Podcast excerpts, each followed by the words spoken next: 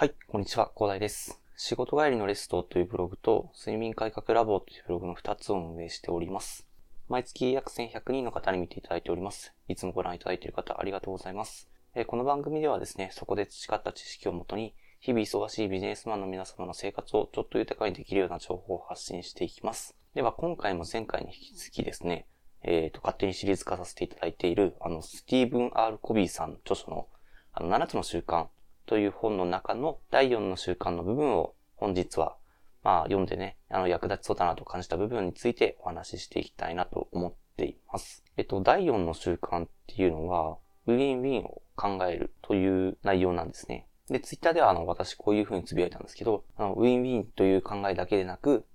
ウィンウィンが無理なら合意しないという考えを持つことで、あの、ウィンウィンの解決策をしっかり探る余裕ができます。生活のあらゆる場面でより充実した生活を見つけられるようになるでしょう。というふうに、あの、つぶやかせていただいたんですけど、これっていうのは生活のあらゆる場面で、その出てくる交渉とか、あの、まあ、普通に、まあ、ビジネスとかの交渉だけじゃなくてですね、あの、プライベートの、えっ、と、まあ、話し合いとかでもですね、かなり有益な、あの、選択肢が得られるというところで役立つような内容になってましたので、ご紹介させていただこうかなと思いましたね。で、妥協するとか、なんかいろんな決着方法があるんですよね。あの、片方が勝って片方が負けるとか、あと、まあ、妥協点を見つける。あの、お互いがいろいろ情報してですね、あの、妥協点を見つけるとかいう話がある。そういう解決策。まあ皆さんも経験したことがあると思うんですけど、確かに場面によってね、あの、妥協したりする必要があるっていう時はあるんですけど、ただ、妥協ばっかりしてる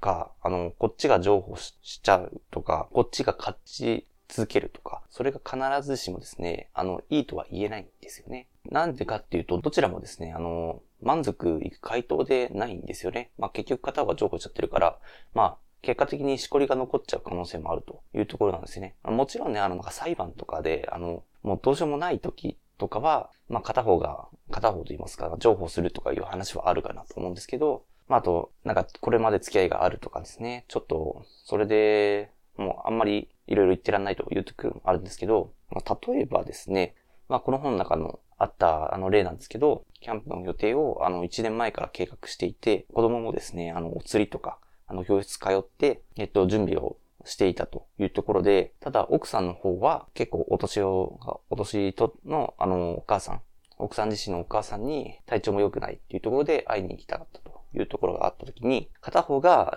諦めるっていうことになると、どっちも、例えば奥さんがお母さんに会いに行くのを諦めたら、キャンプを楽しめなかったり。かといって、旦那さんと子供が、あの諦めたらですね、子供は釣り頑張っていろいろ教室とか通って勉強したのに、なんか楽しめないという話があったりとか、旦那さんもですね、まあ、キャンプ行きたかったなというしこりが残っちゃったりするわけなんですよね。なのでそういうことで、まあ、どちらが諦めるっていうのは、なんか、結構、結局、ウィンウィンっていう話ではなくて、まあ、どっちかが、まあ、譲歩して、どちらも譲歩してっていう話になると、なかなか難しいというところがあるというところなんですね。まあ、そのためですね、その、ウィンウィン or ディールっていう、その時に考え方が、まずそのウィンウィンを考える上で必要になってくるんですけど、まあ、そのウィンウィンじゃなかったら合意しないという選択肢を持っておいて、そのお互いが納得するような話し合いができる余裕を持っておいて、その第三の選択肢を探すっていうのが、あの、重要になってくるというところなんですよね。まあ、あの、合意しなかったら、まあ、どっちもなしというところで、まあ、そうすることでですね、お互いの納得のいく、その新たな選択肢を見つけることができるんですよね。あの、例えばさっきの後半の例で言うとですね、まあ、どっちかが行かないっていう話じゃなくて、その奥さんのお母さんの、とまあ、お家の近くの、あと川があるところで、まあ、キャンプをして、まあ、子供が釣りできて、かつキャンプも楽しめて、かつ奥さんもですね、お母さんに会いに行けるとか、そういうふうな、あの、解決策もあるというところで、お互い納得いく新たな選択肢を見つけることっていうのが、まあ、かなりですね、えーいいと。お互いにしこりもなくて、お互い納得いく選択肢になると。まあ、ただこれがあの、余裕がない、どっちかが何とかしないといけないっていう状態になると、なかなか見つけられる余裕がなくなってくるので、そういう余裕を持ってですね、あの、お互い話し合いをするというところが大事な。とことん話し合って第三の選択肢を見つけるというところが大事になってきます。まあ、場合によってはですね、妥協が必要な時も、さっきもお話しした通り裁判とかであるかもしれないんですけど、その効果的な第三の選択肢っていう芽をですね、潰さないためにもですね、まあ普段からですね、その、まあ、ビジネスとかだけじゃなくて、生活の中でもウィンウィンを考える癖をつけておくことが、まあ、大切というところになってきますね。まあ、そうすることでね、より充実した生活へつなげられると思いますので、まあ、ウィンウィンを考えること、あの、心がけていただければ、